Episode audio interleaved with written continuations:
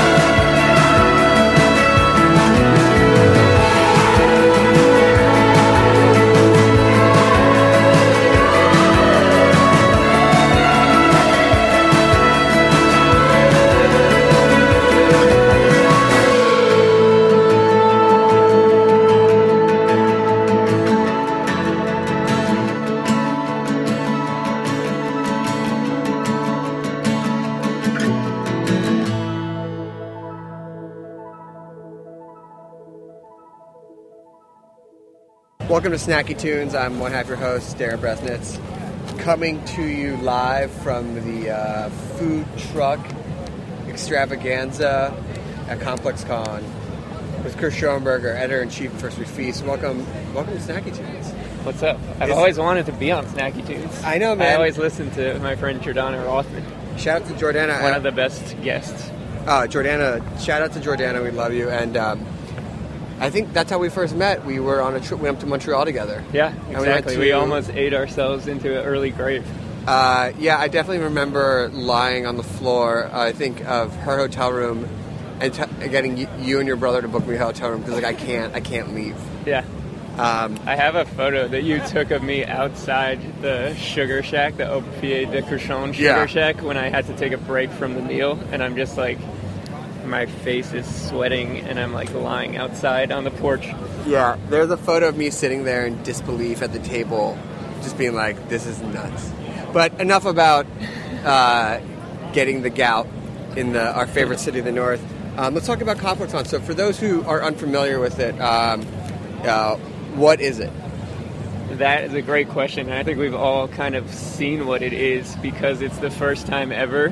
Yesterday, like all of us who work for Complex and First We Feast, Yeah. kind of got to see what was before just a dream. Like no one knew what it was going to be, and it's kind of the vision of Marc Ecko, the founder Yeah. of Complex, um, you know, over a decade ago. And the the whole idea behind ComplexCon is the tagline is like URL IRL. So it's like all of the obsessions of Complex and First We Feast and Pigeons and Planes and all the other websites in the network brought to life in one space where everyone can interact with it. So there's like an enormous, almost like a trade show, but unlike trade shows, which I don't know if you've ever been Yeah, to, where I think people are trade like show- buyers and it's like kind of Yeah. weird.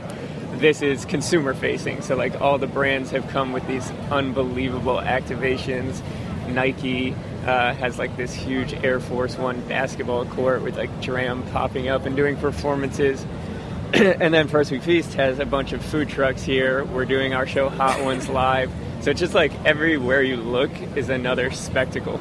So before we, we talk about First We Feast and Hot Ones Live, let's talk about a little bit of the, the crowd this is for because, you know, anyone who's ever been to like a CMJ, a South by Southwest, something like that, that's a very specific type of like music, but there is sort of media and panels around it. What is it about this um, section of, of youth and culture uh, that is just driving a whole different sort of creativity? I mean, you just get here and it feels just like one incredible art installation after another. Yeah, I think it's it's interesting to see it in the flesh because we all have sort of our own audiences that have some overlap. Like you know, people who read Complex Con, or sorry, people who read Complex aren't all First We Feast readers because some of them are too young to Sure. care about like going to a restaurant that's more than two dollars a Yeah, head. yeah. You know, and so there's definitely segments, but I think what you see here is like they open the doors and there's literally kids Sprint- uh, sprinting. I- it's insane. to buy some sneaker that's being dropped here today. So like, there's that energy paired with the fact that like Jesse Williams was here doing a panel on education in America, like Action Bronson, Wiz Khalifa, and the game talked about the business of weed while they like smoked on stage. Huh. These are just Is that weird. legal? Is that legal out here in Long Beach? I guess so. I I, guess- have no idea. yeah. So when you start putting together the food element of this, right? I mean, you know, um, you can see the commerce and the art and like the exclusivity um, with the clothing and the the toys and the hats and the cars.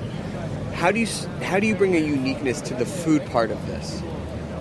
You know, I think this is the first time we've ever done this, and we could probably do a lot more in the future. For this first one, it was really about let's give people a whole range of options because this is going to be the most overstimulating event that they've ever been to, and people just need a place to chill. So, like, there were certain ones that were important for me mm-hmm. to be here, like local, I would say, because I just am excited about everything that they're doing and what they represent. Like Yeastie Boys sort of has the First We Feast philosophy of like And what the is- perspective of music meeting food and and like having fun with that intersection. And then beyond that, really just like giving people a lot of options to choose from. And you can see out here people are having a good time and, and eating, and like there's not a corollary, I would say, on the food side to some of the stuff that's happening inside, which if we thought about what that would be, it would be like Taco Bell dropping a new taco at Complex Con, you know, which I- would be which would and- not be the worst. but that's thing. not not sort of, not what is happening. Well, Um, you do have the um, the immersive Jack in the Box. the immersive like- Jack in the Box, where you can be in a ball pit that smells like maple syrup. I don't know why you would not want to do that. It's pretty awesome, and that um, I like that they're going after the brunch crowd. That sort of says a lot about where brunch is at. yeah, brunch brunch uh, has been now finally totally commodified. But let's go back to what you were talking about uh, about the food and music philosophy at Yeastie Boys and how it stands for First We Feast. You know, when you're looking at these people here and these collaborations, it really is that like A plus B, X plus Y equals something completely new. Yeah. Um, and how are how do how are you focusing on that? Like, what stories are you trying to tell, both here and on the website? And then you're starting to see stuff that's popping up at the festival.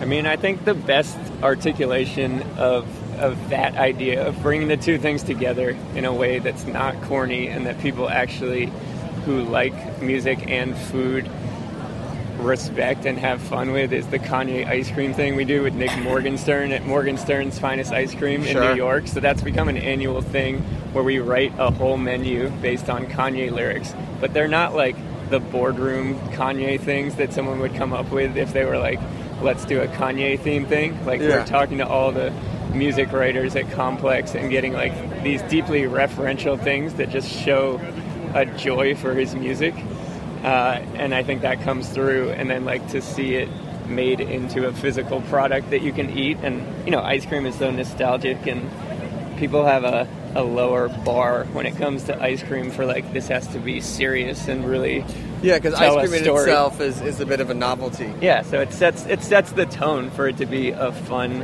celebratory thing as opposed to an overthought like commercialized thing. Now, I know that uh, Yeastie Boys and Local are doing some special collaborations for the festival. What did they do to make for their own, I guess, unique drop? It's no, it's no new like tacos loco from Taco Bell, but Yeah. it's still pretty cool to like be like, oh, cool, like I got this dish this one time. But what did they make?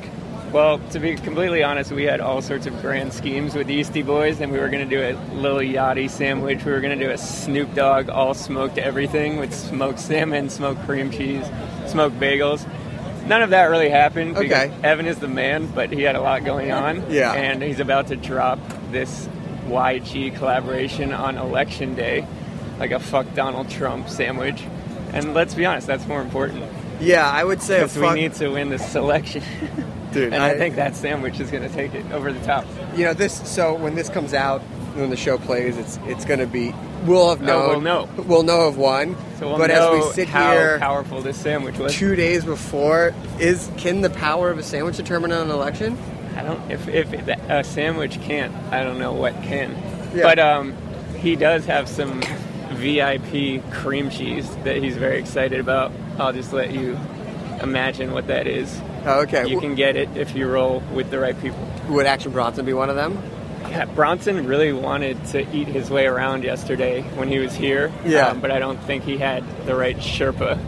Because like this, it's funny here. The celebrities who have come, a lot of them aren't even doing stuff, um, and they're just hitting the floor, and they're kind of interested to see what's going on, and they're just getting completely mobbed. And all the food truck guys have been saying to me, like versus Coachella or other stuff they've done, this has been really cool because the artists are actually like coming to their trucks Yeah. and interacting and being very accessible. i mean it's different i mean you know walking the floor and walking uh, around the food trucks there is this um, inclusive you too can be part of this Yeah. uh, even though there's like a lot of waiting in line and things like that. But you know, how do you craft that? How do how do you make something where you feel that you can be 21 and like starry eyed and come out to this and be like, this is for me. I'm part of this because I'm here. Yeah, I mean, I give all the credit to Reed Pop, which is the agency that kind of put this whole thing on. Yeah. And, you know, Marc Ecko and, and the team at Complex. But I think it's a little bit of a if you build it, they will come situation where the right pieces are in place, the right sort of layers of like, okay, like hype beast sneaker drops, Yeah. but also the next level of thoughtful people in the world, and then you know, it once everyone is in the same space, they just want to kind of come together and talk to each other. Are you seeing some of the same communication and shift in, in like this democratization that you saw with like the Kogi truck? Where it was like, we're starting something, we don't have brick and mortar, it's all social, it's all about a community. You feel some of that vibe here with more of like the, the, the t-shirt guys and the apparel guys. Do you see that? I, yeah, like you mean like coming to in real life? Is it more? It, it's more like it's like there's a direct communication. It's like you know, Yeah. it's like, yo, we're gonna we're gonna be here. We're gonna be putting up tacos in the next two hours. Yeah. And then here it's like, hey, we're gonna be here. We're about to drop a new shirt. Yes. Well, I think what's interesting is, in one sense, all of this is oriented towards social media, right? Like Right. everyone's trying to create the Instagram moment. Everyone wants all of this to be blasted out on social. But what it reminds you of is that if you're in that space where that's happening, it just feels way different than looking at it on social media. Like that's just a basic Yeah. human thing. And it, I think that's what everyone has said to me and what I've heard from people who are here that they're loving that. You know, like talking about Yeastie Boys again. Like he Yeah. was so hyped that Carucci came to the truck and like turned out to be a huge bagel fan. I mean, That bagel- doesn't happen all- any day. Um, all right, so we're gonna take a quick break. We're gonna come back, talk about hot ones, talk about uh, Snoop and Martha. I go to that. I go to their their uh, their potluck, right? Oh, any day. Do you think there was any other name for the show other than potluck? I bet Snoop had a bunch of like uh, pot lizzle, you know. Oh yeah, pot- So, like, and Martha was probably like, "Shut it down, Snoop." I'll give you potluck. I'll give you potluck. All right. Well, we have a live track coming up uh, from Snacky Tunes, recorded here at HeritageRadioNetwork.org.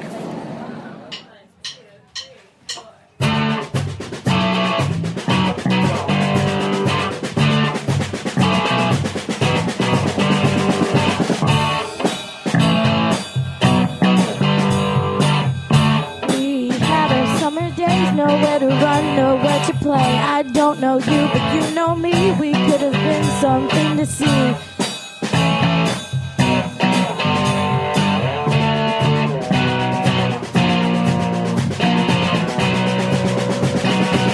You're really nice, but I just can't. You're so damn sweet, but there's no chance I like you, so you just don't know what about me. So damn sweet, but there's no chance I like you, so you just don't know what about me.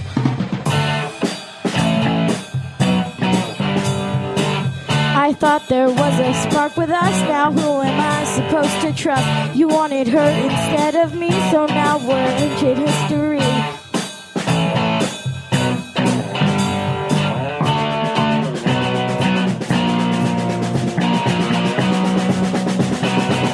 You're really just can't. You're so damn sweet, but there's no chance I like you, so you just don't know what about me. You're really nice, but I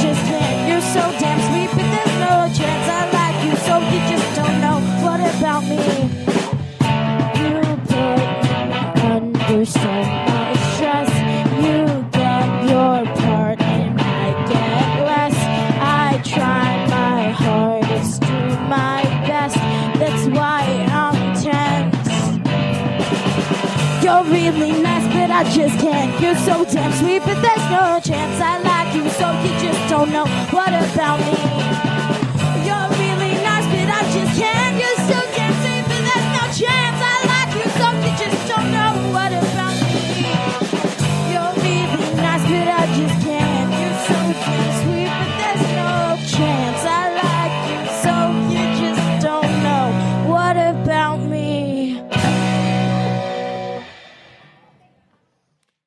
All right, we are back at ComplexCon. Chris Schonberger, editor in chief. First we feast. I'm glad to be back with you. Glad to be back. So happy. It's so funny we had to come into the other side of the country after meeting in Brooklyn to get the show going. Um, so let's talk a little bit about First We We Feast. Uh, how's the website been? You know, you first year out of the gate, you win the James Beard Award, right? Yeah, That's a bit of a peaking too early type of thing. Really? Do you feel like you peaked too early on that? No, not really. I think like that was hugely gratifying and it was so awesome to win it and it was also an important part of what to me was the strategy of the site, which was it was very clear we were going to be this pop culture oriented food site. Like that's what I always wanted to make and to be part of Complex. It made sense to do that, but I also wanted to have a foot in the food world that I really care about and like tell the stories that people who really love and appreciate food would care about. So to, to sort of win a James Beard Award to me was to create that foundation of like we are not just jokesters. Yeah. No, it's not, and it's it's it's so tough to cut through the no, not the noise, but the just sheer volume of food blogs. Yes. um, and things like that. And you guys were coming at it from a different approach. It was definitely a more funny, esoteric, like, uh, sort of an insight on the joke of how ridiculous it can get. And to get that validation allows you even, I think, more of a range to do more really ridiculous stuff, which is great to keep pushing the boundaries. Yeah. Um, and so, what have you seen in this? So, how for those who don't know, how, how old was First We Feast? Uh, about four years now. So, what have you seen in this shift in the last four years? I mean, obviously, food festivals and being here is a big shift in it. We can talk about that, but from the website, like, what have you seen in the approach on the reporting and what people respond to? I think what I've noticed a lot is coverage in general of food moving a little bit in the direction of you know what we cover. Not not saying like we were trailblazers, like we were basing our model off of other people's as well.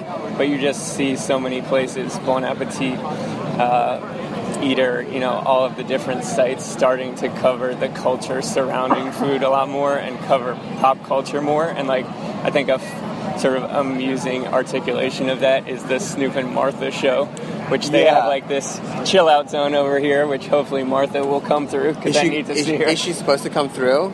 According to the owner of Fucking Awesome Food Truck, that's like the type of you know when you're at a big event like this, like weird pieces of information Yeah. come from like random sources. It's funny when like the pho truck guy is like, I have to prepare a spicy soup at one for like Martha Stewart and Snoop. So maybe that's Maybe that. Maybe that's it could be a little Easter egg. I mean, let's. But talk- anyway, like that's an interesting show that is like the mainstream version of this more uh, underground thing that's been coming up of like where does food and music intersect in a non cheesy way. Yeah, I mean, no one 10 years ago. It's funny, I think, I feel like a Snoop Dogg Martha collaboration could have happened in the 90s.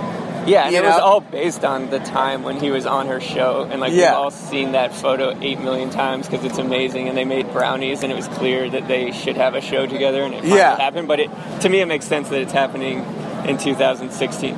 Yeah, I think so. And and you feel in a way. I mean, I definitely can see the correlation between the culture and agenda and conversation that first we feast and complex on a whole is pushing, and then having that be here as like a lounge pop up at Complex Con. Yeah, Like it's it's it's very. You walk in, you go like, yes, that should be here, and then seeing like the giant Martha and Snoop heads all around. yeah. And to, if I can go off on a quick tangent, Tangent away, my friend. related. I, what's been interesting about this event on the whole is seeing people interact in real life with topics that are covered on the website. And when you when you're only working on a website, you're always metric driven. So if something isn't getting numbers, if something isn't driving traffic, it's considered a failure and something that you should stop doing immediately. Yeah. When you come to something like this, yes, people are racing to the Nike installation. Yes, there are major things, but then, you know, throughout the course of the day, they wander over to the art zone and they're looking at like a Ron English thing. And I think it sort of shows that kind of like a magazine, an in real life experience, shows how people's interests can wander if you give them a chance to. And, and it's unfortunate that websites cut that out. So, like, I always have tried to stick to my guns of doing the things that, like I said, like create that foundation of our website, what we're all about. And if they don't do the numbers, it's important to me that the right people see them or they drive the right conversation. Yeah. I mean, the great thing about a website is that even if you stop, the internet never forgets. So like it's still up there. Um, but it's t- I mean it's it's tough when everything is so immediate. You know, there needs to be a time to marinate a little bit. I mean, to be you know honestly, if I came here today and you said this is complex con number five, I would absolutely believe you. Yeah. But I think that's because so much of the philosophy of the magazine and First We Feast and everything is so in focus. And there's such a desire to be here, but it feels so cohesive, which you would never get out of the gate. And you walk around and you see the food, and then you go and see the art, and then you see the commerce, and like it's just it's come together so so well. Yeah. Um, now, in addition to that, you guys also have uh, a very, very hot show. Hot as in spicy, called Hot Ones. Uh, for those who are not familiar with that um, fiery show, what is Fire it? How- emoji. I mean, no, it's like fire poop emoji, fire emoji. Um, what? Uh, what? How did that come about? That came about because we like everyone wants to be a video first website. now. Sure. Like you have to be if you're going to compete. And so once we had kind of found our voice on the website, the next challenge was how were we going to translate that to video? And I hadn't really made that much video, so it was a big learning experience. And I think our our, our original inclination was to kind of be a little bit more serious. So we translated our 10 dishes that made my career series into video, for example. Yeah. And those were nice, and I look back at them and they're great clips, and we featured amazing chefs and beautifully shot and all that, but they just didn't rate. And I think Yeah. video, even more so than the website, you need to entertain people. Yeah. And I was like, let's do the type of show that I always liked, which was basically an interview show with some sort of Like- subversive element. Like, Yeah. So there was this show that Alexa Chung, who's now sort of like in every fashion ad ever. Oh, yeah. Uh, and like a fashion it girl. She used to have a show in England uh, for teens where she interviewed celebrities and she would do like the weirdest, funniest interviews with them. Um, and that- that's what I wanted to create. And it was like, let's create a food element that would provide that sort of you know undercutting element that would that would throw the celebrities off and basically it's a way of like stripping down the facade of celebrities and getting real answers from them I mean, how did you pick? Eh, it's it's so so. They progressively eat hotter and yeah so hotter. there's 10, wings. 10 wings from like sriracha to Is it 10 one of que- those is it 10 novelty is it 10 questions 10 too? questions one of those novelty sauces blair's megadeth with liquid rage our host sean evans who's an incredible interviewer basically takes them through this challenge every question has a related wing and once they start sweating and like their head is uh, going to explode they just get into competitive mode they're not thinking straight and they tend to just have fun Yeah. like it's the it's really been fun that people will leave the interview and there are people who go on press junkets and that's like kind of the worst day of their year you know like they don't Yeah. want to answer the same questions all day every day a lot of the people on, who come on the show are like that's the most fun interview i've ever done and they're Yeah. starting to tell their friends like you need to do hot ones so i want it to be millennial larry king millennial Oh, yeah. charlie rose like everyone come through I mean, speaking of the election, if like if in uh, we tried to 2020, hillary 2020, you can get the presidential presidential uh, nominees like i feel like it's a must stop if you're on the road to the white house I've, I've, I feel like you're there too. I mean, do the questions get hotter? Like, do the questions get more intense as? funny. That's like our tag. Our tagline was always like the questions get progressively hotter, but it, you know, like what does that mean? But it, yeah, we Yeah. always try to have the tenth one be either hilariously inane or like the question where people are like, "Fuck you, I'm dying on hot sauce. Can we swear on?" Yeah, yeah, you can swear. tunes?" You can swear snacky tunes. we have, we don't. Just like no- on hot ones. Just a hot one. The internet. The internet's great internet. for swearing. Yeah. You know, but I, uh, um, has anyone not finished all ten? Did anyone bow Yeah, out? there's a, Hall of Shame. Uh, Rob Corddry, Jim Gaffigan, So Mike like- Epps, all the older comedians who Yeah. are like, I've been around the block. I don't need this for my career. Like, I'm not trying to prove anything to anyone. Yeah. Uh, and then the most epic failure of all time, which gets mentioned every single week, is DJ Khaled, who only made it three wings in, and then questioned the entire premise of the show and suggested that it was irresponsible. Wow. But that was like you classic DJ Khaled, and the fact that he always gets talked about is kind of incredibly genius by him. Like I think he knew what he was doing. Oh yeah. I mean, another one. Another one. Except for unless it's a hot wing. so what's next? So complex. I mean, I can't imagine. I know obviously we're still like in it, yeah. and this is gonna play after it airs, and everyone's gonna take a step back. But like, there's no way there's not another year, right? Oh, that yeah. ComplexCon is already in the works for next year, and Awesome. something that I'm really excited about, which we haven't talked about at all, and like there's not much information to share, but I'll, I'll tell you Yeah. is that we are hoping to kind of build off this to create a food festival. Really? I don't know exactly what that's going to look like, but this has been really galvanizing to see how well this came together, and if we could kind of like articulate First We Feast in real life in the way that Complex has been articulated here, I Yeah. think we would have something special. I mean, there's definitely room for a food festival with a first we feast tone. I mean, I think like Feast up in Portland, sort love of, Feast. which is like I think everyone who loves food festivals is like you know Mike Thelin and Bolt like do amazing stuff, but none. I Like- think you've like probably been to way more than I have, but I've in the been to- past few years, there's been this uh, move towards what would the ultimate Yeah, food and culture thing look like, and it's gone two ways. It's been like GoogaMooga, where they attempted to have food At be mu- the main event, Yeah. and then music around it, or every big music festival under the sun now has like a great food lineup, Yeah. like Coachella, but.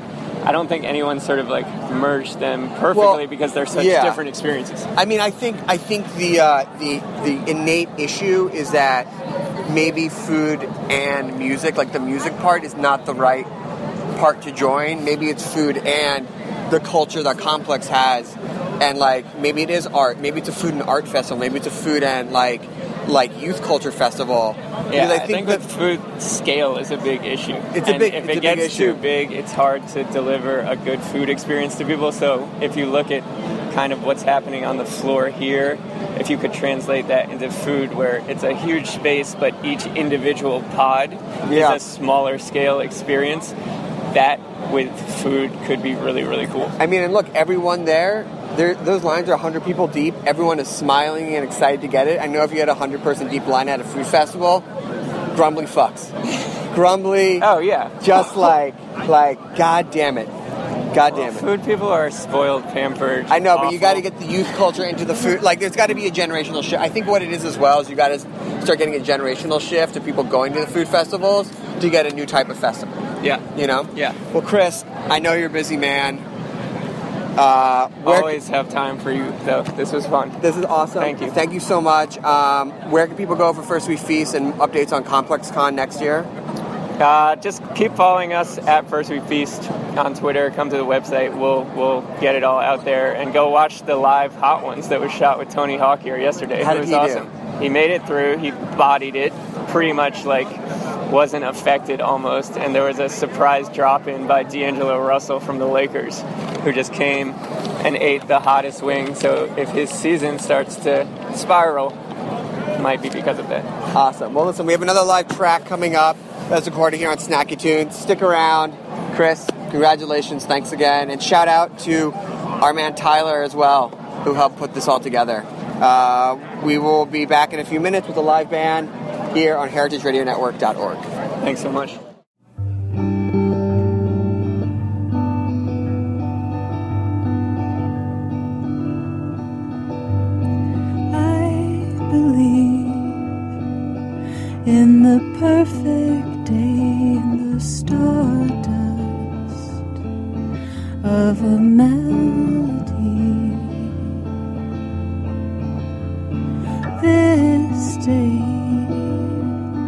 Is a perfect day.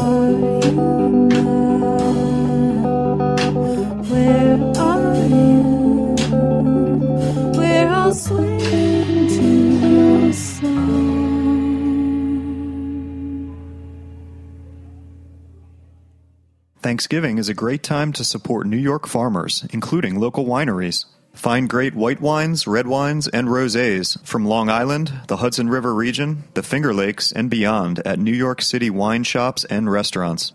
This Thanksgiving, New York Wines is proud to partner with Fleischer's Craft Butchery, which supports local farmers raising heritage breed turkeys in New York State. With a healthy dose of ingenuity and a collaborative winemaking culture, the number of wineries in New York has grown exponentially over the last 10 years, as has the quality of the wines they produce. New York is a world class wine region offering quality, variety, and value. The perfect trifecta for a bountiful Thanksgiving feast. For information on more than 400 New York wineries, please visit newyorkwines.org. Welcome back to Snacky Tunes. If you're a fan of Fleischers, please go back to the Snacky Tunes archives and check out our interview with Josh Applestone from years ago. It was fantastic. We have Day Wave live in studio. Jackson, Alex, how are you? Good. How you doing? Good. Are we allowed to say that Alex is part of Day Wave given your solo path? Well, yeah, sure. He's part of the live band, so Okay. that's definitely. I when I I make all the music by myself, but then I have like a group of friends that play it live with me, so you know they're all part of it too. Okay, so then Alex, get on that mic when you want to jump in here. Uh, so you started off as a Berklee College of Music grad as a jazz drummer. Yeah. How did you get into the drums, and how did you get out of the drums as well? Um, I started playing drums when I was about nine or so. I was already really into music, just buying CDs and things, and uh, my parents were into me playing an instrument, so they got me a drum set because they thought it was like a little less, I think, cliche than playing guitar or something. They just wanted to give me something a little different. And yeah, they got me a drum set, and I started taking lessons. And I did that through high school, and around high school, I got really into like trying to get really good at it and uh, like do more complex stuff. So that's how I got into jazz. And then I went to college for it, and then after like during the first year, I was like, yeah, like this is fun, but like this isn't really what I want to be doing with music. So I was kind of having to do some, you know, soul searching. Like, what do I really want to do? I'm like at music school. Would you like crush a solo and be like, "Is this all that there is? Is this what I really want?" I mean, yeah, I would like sit in a practice room and just like shred as hard as I could, and then I was like, "What am I doing? This sucks." there's like four dudes who are dapping you, being like, "Cool." Yeah. You're like, "Mm, I don't know. Is And this, then- is this right? Yeah, so then I like just started getting more into like production stuff, like getting into programs like Reason and Logic and Pro Tools and then started teaching myself piano and then I just eventually I got I had so much fun doing that stuff that I just stopped playing drums. I didn't even notice it happen.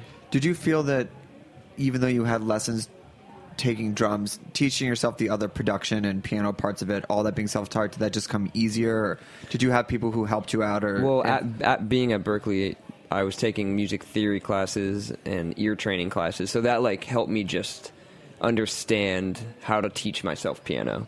And then um, I took like some basic music technology class, and that helped me sort of wrap my head around logic a little bit. And then I switched my major to production, so I actually took a bunch of classes on like Was how to a- record audio and stuff. was that a scandal?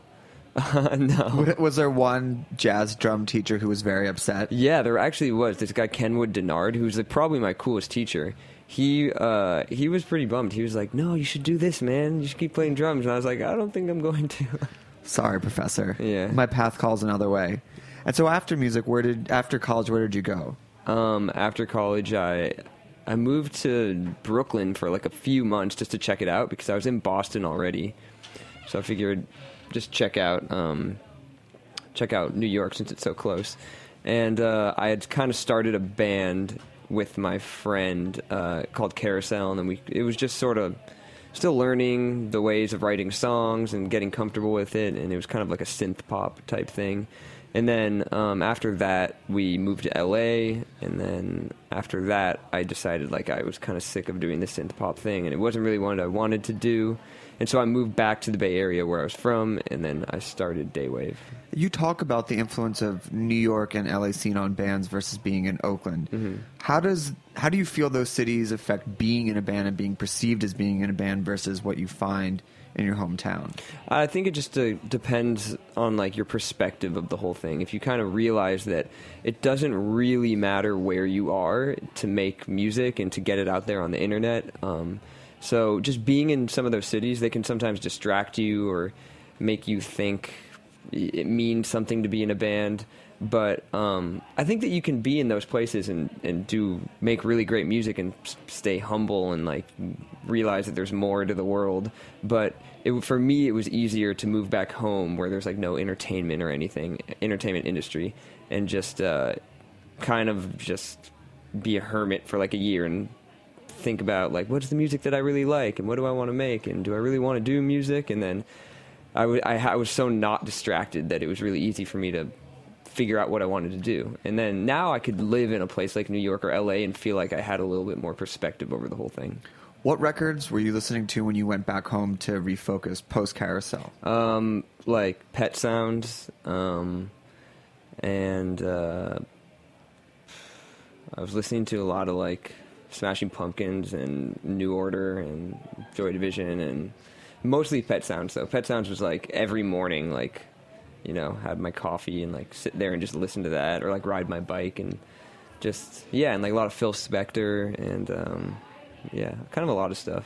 And as when you left those cities and and went back home, how long did it take for you to begin to form the sound of, of the band? And how were you able to codify it and pull it together? Was it a couple demos here, riffs here, finding a certain guitar, a certain Um, pedal? Well, the first thing I did was I bought a guitar because I didn't play guitar. So as a famous guy said, I heard you're getting rid of your turntables and buying yeah, a guitar. Yeah, yeah, I know. I love that song. Um, and it, right when I was like listening to that song as I was doing this, I was like, God damn it! You're like, I'm- I'm checklist. such a cliche. yeah, and uh, You could have gone the other way. Yeah. The song gives you both options. but I didn't actually play guitar, so I just wanted it. For, it was really just like I Your wanted. parents saw to that. I wanted to re-inspire myself to like be into music, making music.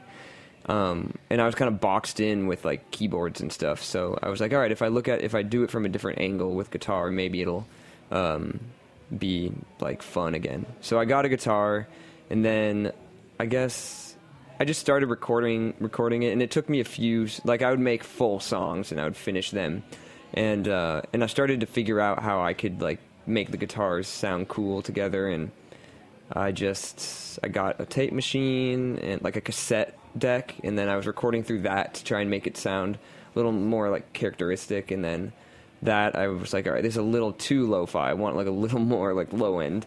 So then I moved up to like some reel to reel, and then uh, once I got that tape machine, I was like, okay, I think this is kind of the sound that I want to start out with. And then I realized it was kind of lo-fi, but that was cool because I had like some somewhere to go with it for when I if I wanted to do an album or two albums or whatever, like it could like grow.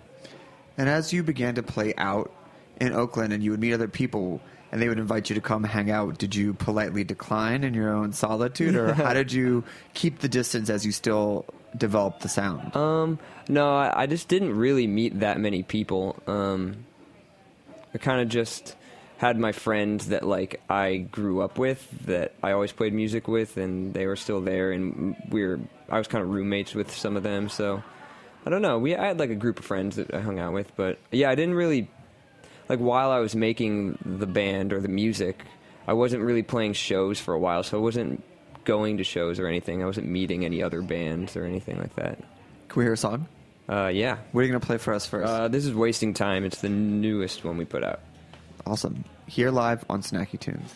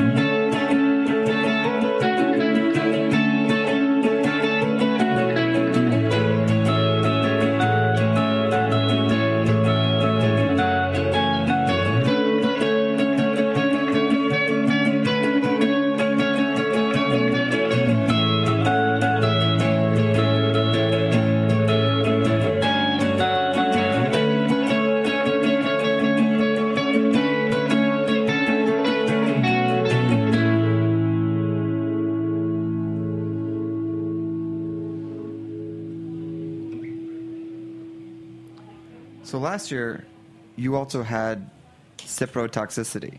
Um, yeah. What is that? Um, it's kind of just like fluoride poisoning.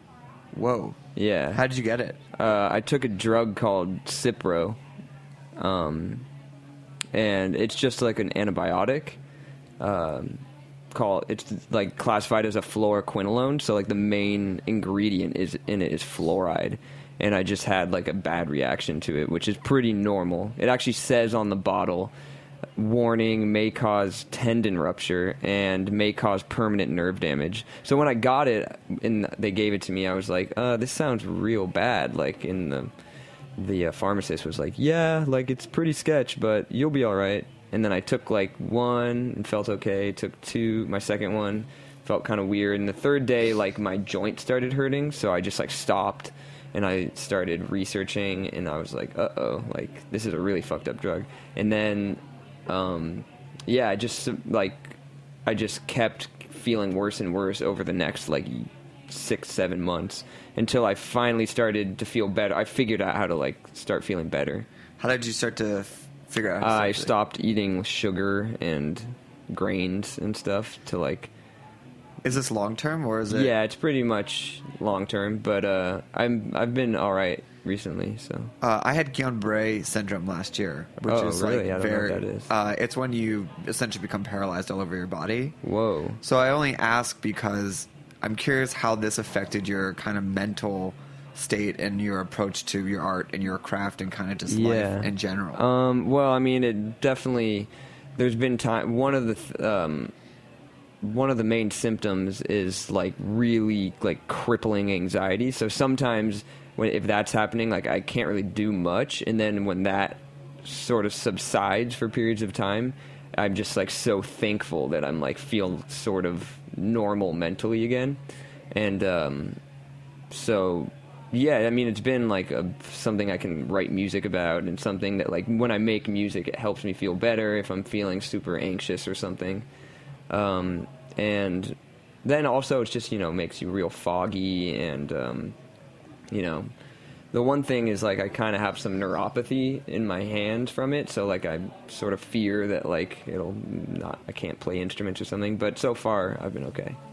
In some of those darkest hours, what are some of the promises you made to yourself when you said, "When I get better," or "If I get better," that you would do in relation to your life or to the, the music? Uh, well, one thing is that I will like stay super healthy and stay better because after like the first year, I, I got myself to a point where I was like totally better, and then I like over the holidays last year, I just like thought I was in the clear, and I just like went out drinking and partying with my friends through the holidays, and then I like got worse again, and I was like, fuck, like. All right, I'm not doing that again. so I've been staying pretty healthy now, and And did this affect the tone or the? I mean, you said that you wrote about it in the music, but did it change any and shape the music and the, the work that you put put out while you're going through it and, and afterwards? Um, yeah, I think it did because it happened right before I started making the music for this project. So the whole time I was just kind of in a bad mood about it. You mentioned that you taught yourself how to produce everything, which influenced how you made the, the EPs and, and put it out yourself. There are some artists who refuse to listen to anybody else. They don't want any outside influence because they think it leads to second guessing. I would say that if you have anxiety, it might even Yeah. contribute to Yeah. it.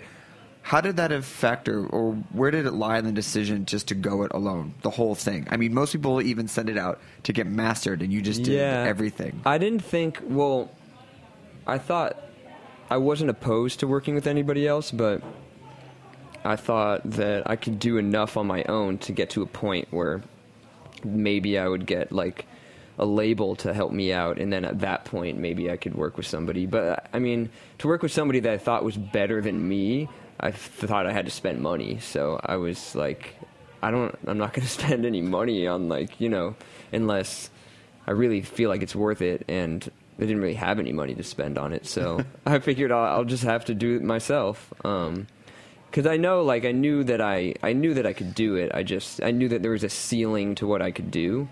Um, but I don't know. I kind of surprised myself a little bit. I felt like uh the music has turned out better than I thought uh, I could do by myself. well, What's interesting is that the music can be be manipulated at any part in the process, either through the songwriting and the recording.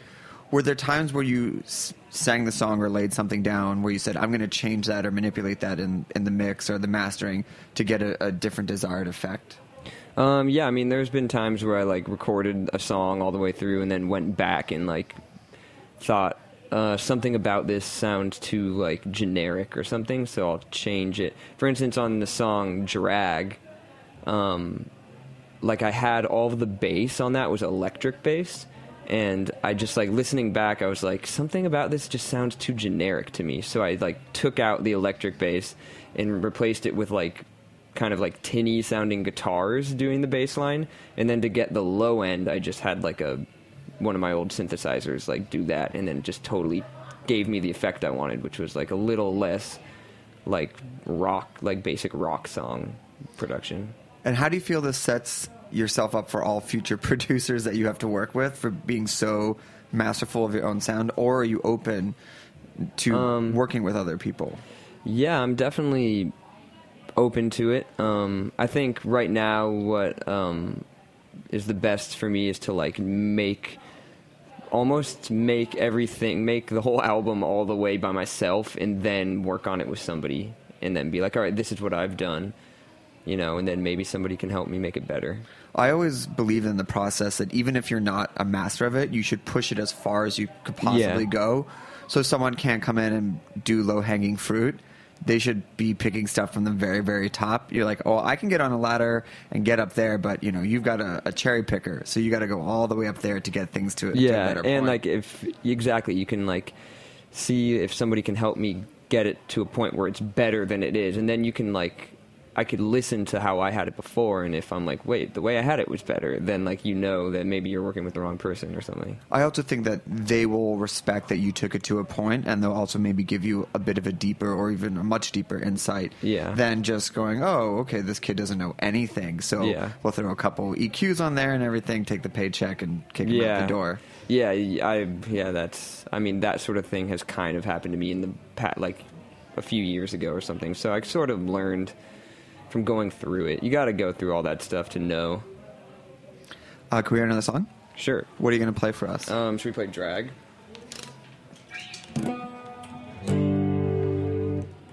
Okay, so one, two, one, two, three, four.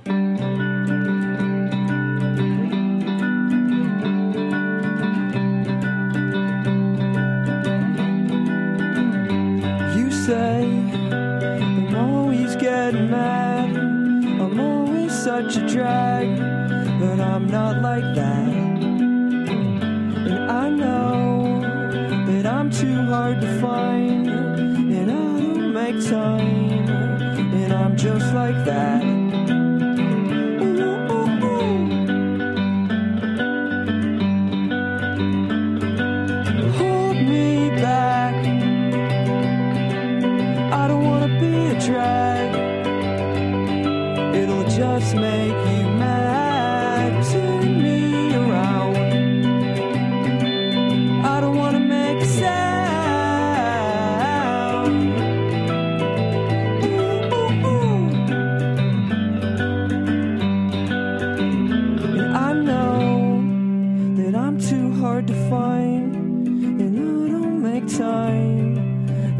Just like that.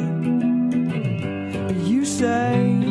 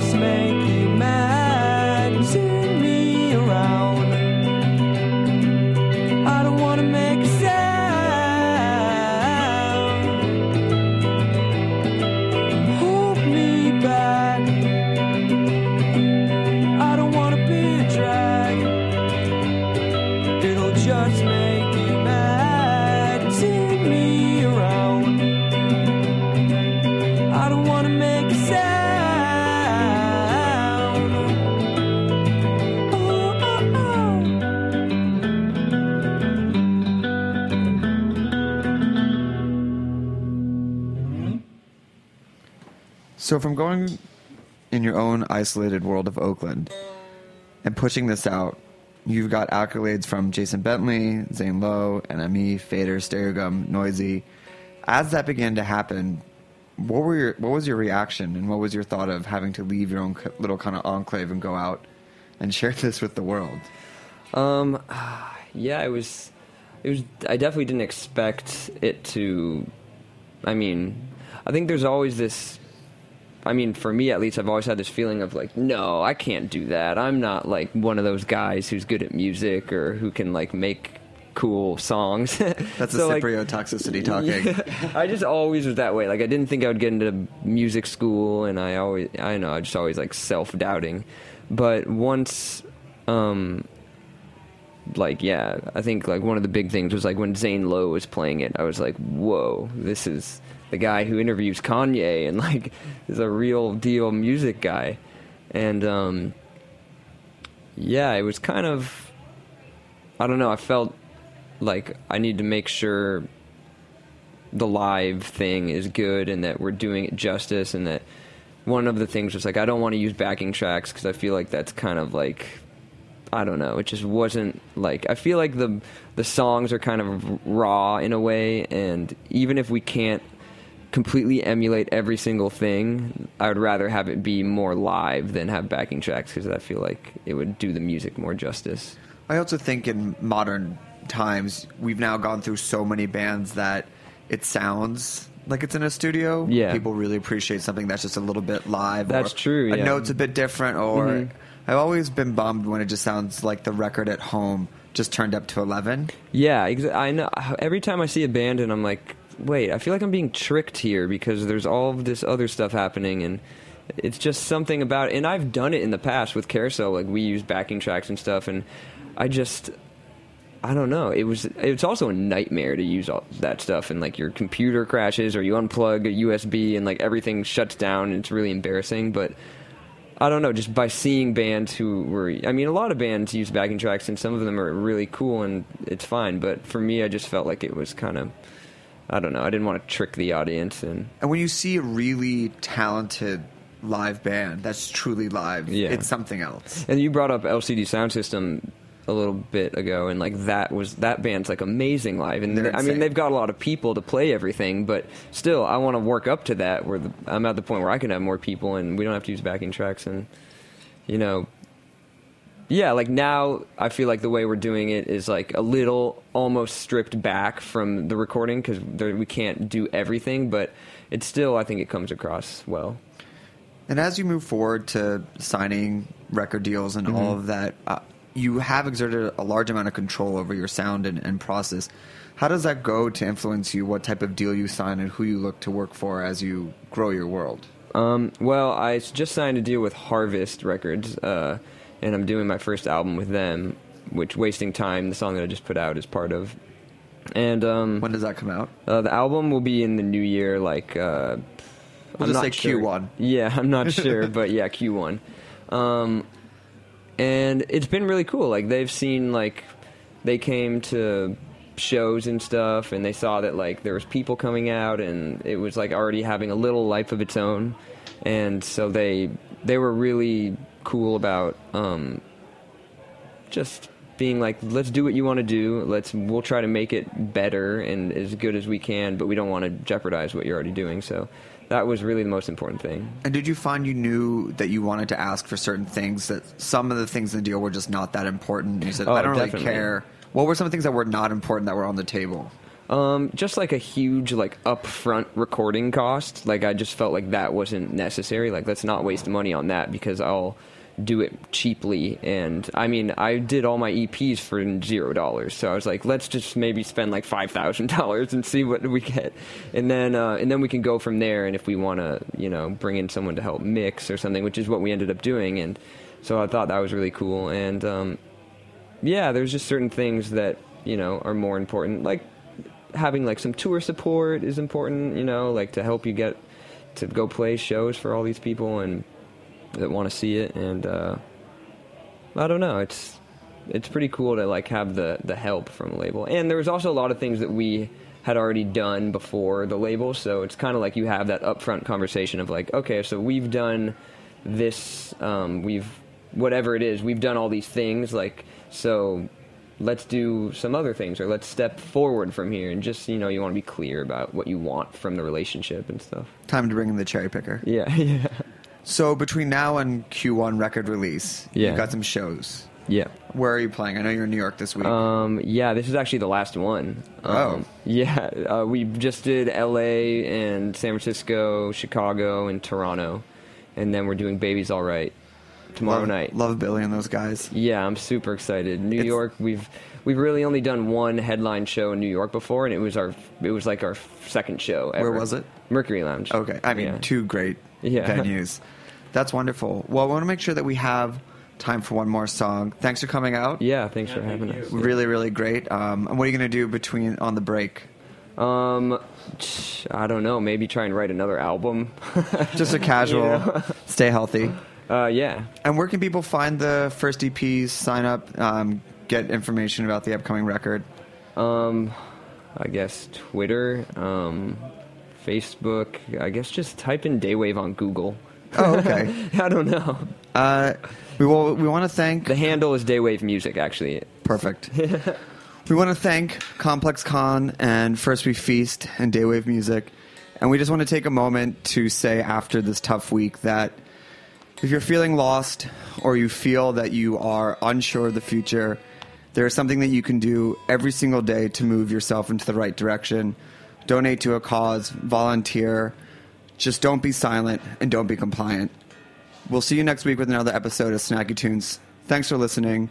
What's the name of the song you're going to take us out with? Um, you are who you are. that actually sounds absolutely fitting after this week. Thanks, guys, Yeah. for joining, and uh, Cool. we'll be back next Thank week. you.